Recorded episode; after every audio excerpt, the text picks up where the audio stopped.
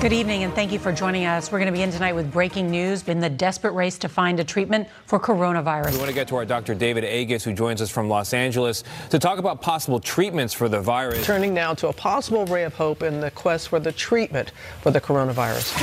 Nou, daar zit je dan. Thuis te werken. Hallo? Helemaal alleen.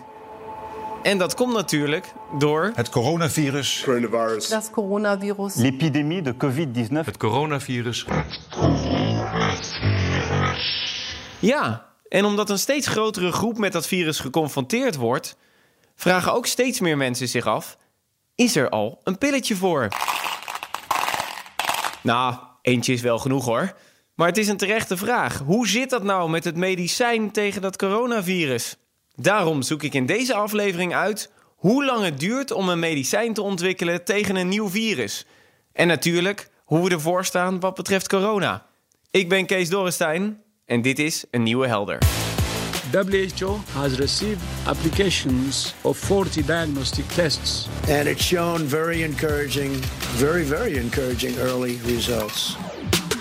We may have the right drug, but it may not be in the appropriate dosage form right now. And that may do more harm than good. Er wordt heel hard gewerkt aan een vaccin, maar Ja. het gaat nog minstens 1, 1,5 jaar duren. En de gemiddelde kost van een eh, medicijn is 2,2 miljard euro. Helder. Omdat je leert van de geschiedenis, begin ik daar ook mee. En de moderne geneeskunde en zo het ontwikkelen van medicijnen begint bij een Nederlander, Antonie van Leeuwenhoek. En daarover wordt verteld in een Engelse video.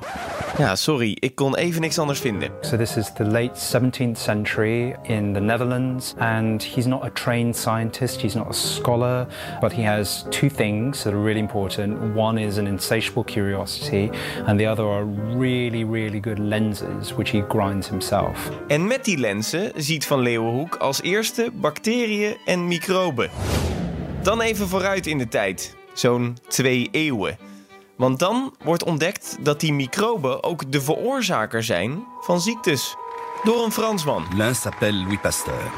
Français, chimiste. Nou, dat ga ik je niet aandoen. Even verstaanbaar maken. Terug naar 1862, naar Louis Pasteur. It's through Pasteur's work that people understood that these infectious diseases were caused by bacteria as well as fungi that were coming in from the environment and invading the body. Omdat hij concludeerde dat we ziek konden worden door microben en bacteriën, wordt hij gezien als de grondlegger van de bacteriologie. En hij ging verder. Pasteur's unique contribution was to take the actual bacteria responsible for these diseases, weaken it in the lab, and then reintroduce it as a vaccine in susceptible people. Daarbij kennen we hem van het pasteuriseren.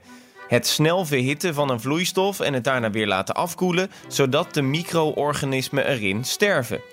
En hij was de grondlegger van deze RIVM-boodschap. Handen wassen is eenvoudig. Maar het is belangrijk om het goed te doen. Voordat hij zei dat er microben en bacteriën op je handen konden zitten, was de chirurgen niet eens hun handen. En toen stierven veel mensen. Het wordt dus niet voor niks gezegd. Weer wat jaren vooruit dan. In 1928 ontdekte de Schotse microbioloog Alexander Fleming een middel om die bacteriën en microben te doden. Bij toeval. Fleming was a brilliant researcher, but he was notoriously untidy. After a month's holiday, he returned to find a mold growing on a bacteria sample he had discarded. As he was throwing it away, he noticed the mold was actually killing the bacteria. De schimmel heette penicillium en Fleming noemde de stof penicilline. En dankzij twee wetenschappers in Oxford werd dat middel in 1941 tot medicijn gemaakt. En het eerste antibioticum was zo geboren. Iets waarvoor Fleming en de andere twee een Nobelprijs voor de geneeskunde hebben gekregen. Hij werd een gevierd man en hield zijn gevoel voor humor. Your Royal Highness, my lords, ladies and gentlemen, I thank you, sir, for the kind things you said on this, uh, the 25th anniversary of the publication of penicillin. People keep on asking me why I ever christened anything penicillin. Well, if you knew a little botany, you'd know. Because uh, the substance is made by a penicillium, so it's perfectly obvious to call it penicillin. Nou ja, humor. Wie zou er niet lachen, hè? Als je de grondlegger van de medicijnen voor je hebt. Dan naar het nu. Want voordat ik uitleg hoe het proces van medicijnenontwikkeling nu gaat, wil ik even een duidelijk verschil maken. Er is dus een verschil tussen een medicijn en een vaccin. Daar wordt namelijk in beide gevallen over gesproken rondom het coronavirus. Een medicijn gebruik je als je al ziek bent.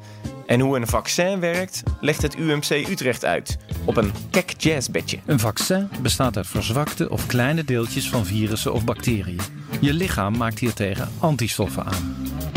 Als je in de toekomst in aanraking komt met de echte virussen of bacteriën, dan herkent je lichaam die en worden snel extra antistoffen aangemaakt. Maar dat vaccin tegen corona kan nog wel een flinke tijd duren, vertelt viroloog Ab Osterhaus bij WNL. Er wordt heel hard gewerkt aan een vaccin, maar Ja. dat gaat nog minstens 1, anderhalf jaar duren voordat, voordat we dat zouden hebben. Ja, dat duurt heel erg lang, omdat je daar heel voorzichtig mee moet zijn. Want vaccins kunnen bijwerkingen hebben en dat moet je helemaal uitsluiten voordat je een vaccin op grote schaal kunt gaan gebruiken. Daarom focus ik mij in deze podcast op de ontwikkeling van medicijnen in het algemeen, niet alleen wat betreft corona. Hoe gaat dat proces nou van het ontdekken van een virus tot het hebben van een medicijn? Dat weet Joep Hufman, medisch directeur van Bayer Nederland. Die Duitse farmaceut heeft ooit aspirine uitgevonden. En dat is ontdekt door Felix Hofman. En nee, dat is niet de Duitse over-overgrootvader van Joep. Niet dat ik weet in ieder geval. De, de gelijkenis van de naam was me opgevallen, maar eh, mijn familiegeschiedenis eh, vertelt niets over dat soort ontdekkingen. Dat is toch wel jammer, hè? Ja, ik moet het er maar mee doen, maar eh vooralsnog eh, ben ik erg tevreden met mijn familie hoor. Ah, gelukkig. Goed om te horen. Naar het ontwikkelen van die medicijnen dan.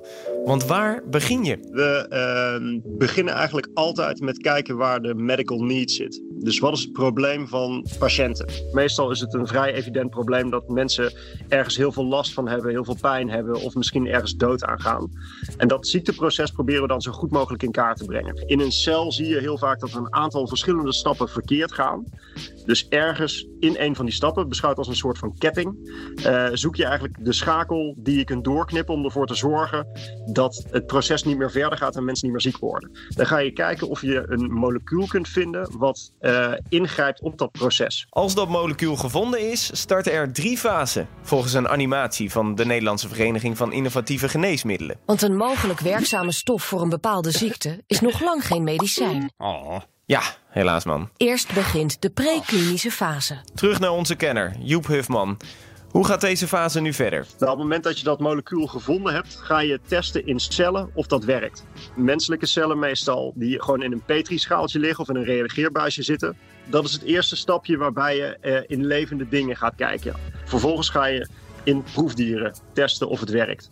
Eh, en dan kun je ook gaan kijken of je het in een tablet moet geven of dat je het misschien moet injecteren. En als dat achter de rug is, dan. Komt de klinische fase. En dan begint het spannendste stuk, volgens Joep: het testen op mensen. De eerste fase is bij gezonde vrijwilligers. Eh, de tweede fase is bij dat kleine groepje patiënten om te bepalen welke dosis je precies moet hebben voor het goede effect. En dan komt de derde fase, het fase 3 onderzoek. Dus dan krijgt één deel van de patiënten de nieuwe therapie en een ander deel van de patiënten de oude therapie of een placebo.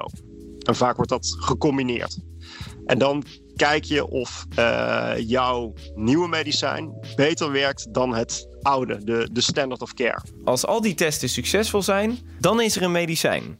Maar ja, dan komt er nog. Vereniging van Innovatieve Geneesmiddelen, kom er maar weer in. Ten slotte wordt het geneesmiddel geregistreerd. En dat gebeurt hier bij de European Medical Association. Met je data, dus uit die onderzoeken, ga je dan naar de EMA toe. En vraag je aan de EMA of zij eh, de onderzoeken die je gedaan hebt en die je gepubliceerd hebt, afdoende vinden om het medicijn in Europa eh, voor te kunnen laten schrijven door artsen. Daarna kan je dat medicijn dus verkopen.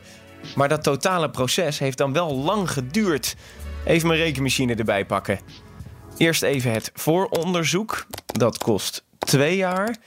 Dan de preklinische fase. Ook twee jaar. Als er nog een heel ingewikkeld eh, proces omheen komt om te kijken in wat voor een eh, eh, versie je dat moet geven. Dus of je dat in een tablet kunt stoppen. Af en toe moet je die moleculen dan nog een beetje wijzigen. Dan kan daar nog een jaar bij komen. Oké, goed. Tellen we er gewoon nog even een jaar bovenop. Dan de testfase op mensen. En die kost ook nog eens vijf jaar. En in totaal is een farmaceut dus zo'n 10 jaar bezig met een medicijn voordat het überhaupt goedgekeurd kan worden. En het kan wel eens 12 jaar duren voordat het op de markt is. En dat is een kostbaar proces. En de gemiddelde kost van een uh, medicijn is 2,2 miljard euro. Daarnaast is de kans ook nog eens groot dat het bedachte medicijn het niet eens haalt. De schatting daarvan is dat uh, 90% van de medicatie die uh, het preklinische stuk voorbij komt, dus uh, goed lijkt te werken in cellen en in proefdieren, uh, 90% daarvan haalt het uiteindelijk niet om een fase 3 goed af te ronden. Goed, dan naar de situatie van vandaag de dag dan. Want op veel plekken in de wereld wordt er nu naar een medicijn voor het coronavirus gezocht. So far, WHO has received applications for review and approval of 40 diagnostic tests. 20 vaccines are in development and many clinical tri trials of therapeutics are underway. In late January 2020, Chinese scientists in Shanghai released the fully sequenced genome of the novel coronavirus that was wreaking havoc in Hubei province. En zo kan het dus dat overal ter wereld, van Engeland tot Australië en van de VS tot Nederland, wordt gewerkt aan middelen die bescherming bieden. Scientists from the University of Queensland are confident they'll be able to develop a vaccine for the deadly coronavirus. We hebben eigenlijk een soort basisvaccin en door dan genetisch materiaal van de ziekteverwekker in dat basisvaccin te stoppen stoppen, kunnen we eigenlijk redelijk snel uh, nieuwe vaccins ontwikkelen. Medicines traditionally used to treat HIV, Ebola and malaria are being tested to treat coronavirus. It is known as a malaria drug and it's been around for a long time.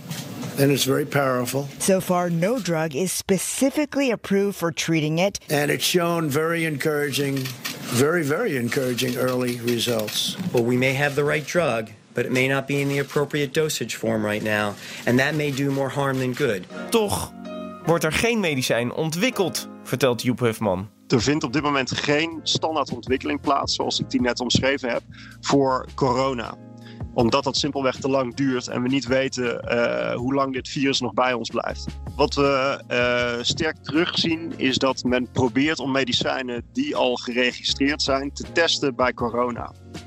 Um, maar vooralsnog is er niet een medicament uh, gevonden wat als een soort van bijwerking uh, een effect tegen corona heeft. Voorlopig hebben we dus nog niks.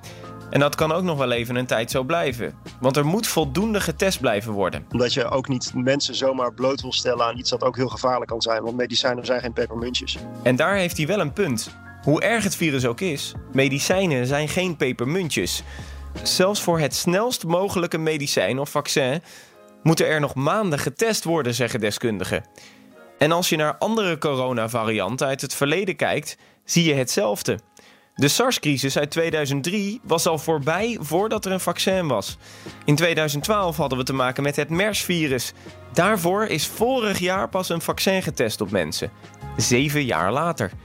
De Vlaamse viroloog Johan Nijts, die zelf ook bezig is met het ontwikkelen van een medicijn, zegt dat het voor de toekomst vooral zaak is om per virusfamilie remmers te ontwikkelen. Zo zijn we klaar op het moment dat er een nieuwe variant van het virus uitbreekt. Hadden we uh, met z'n allen uh, flink geïnvesteerd in ontwikkeling van corona virusremmers, want we wisten SARS, MERS en de ja. er nog wel, ja, dan hadden we nu een, een voorraad op de plank liggen waarmee je van in het begin van de epidemie in China, pakweg op 10 januari, uh, zieke mensen had kunnen behandelen. En had je ook de contactpersonen van die zieke mensen preventief kunnen behandelen. Als de ontwikkeling van een medicijn een race is, dan is het vooral een marathon, geen sprint. En simpel gezegd is er gewoon nog geen zekerheid over wanneer er een medicijn is. En of we er überhaupt een hebben voordat deze coronacrisis voorbij is. Helder? Vond je deze podcast nou leuk? Mooi! Abonneer je er dan op in je favoriete podcastplatform, want dan zie je ook de andere afleveringen die voorbij komen. En daar word ik dan weer heel erg blij van. Heb je zelf een vraag? Mail die dan naar podcast.bnr.nl. Dan ga ik daar naar kijken. Volgende week weer een nieuw onderwerp. Lekker helder.